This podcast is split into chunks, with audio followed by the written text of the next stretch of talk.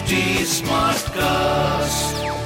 You're listening to a Hindustan Times production brought to you by HT Smartcast. Good morning, guys. You're listening to Masala Bites, HT City Daily News Wrap, the one stop podcast for all the daily news from the world of entertainment and lifestyle with me, Samarth Goyal. Soon after the theatres reopened in mid October last year, filmmakers have been testing waters to see if audiences are now stepping out and going to watch films in cinemas. Sir and Suraj Pe Mangal Bhari initiated the chain of new releases in Bollywood in November 2020, followed by Indu Ki Jawani and Shakeela in December, and Ram Prasad Ki Tervi marked the beginning of this year. Meanwhile, Hollywood biggies Tenet and Wonder Woman 1984 too held up the box office collections.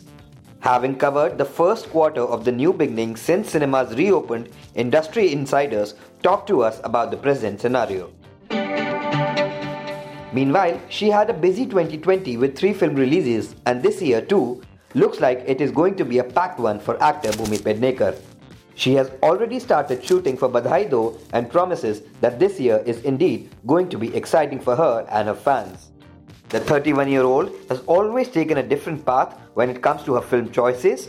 While she acknowledges that it is only because of the changes in the film industry that it is possible for her to dabble in different films, she feels that there are still some things which need to be altered. And finally, National Stock Exchange of India tweeted some sensuous pictures of actor Mouni Roy on Saturday, but soon they deleted the post and apologized for it.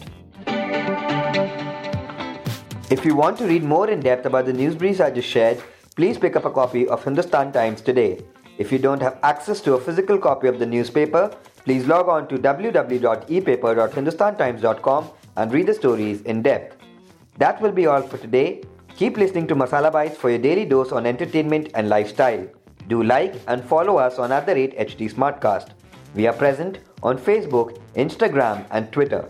To collaborate, write to us on podcasts at the rate hindustantimes.com and to listen to more podcasts, log on to htsmartcast.com. Thank you. This was a Hindustan Times production brought to you by HT Smartcast.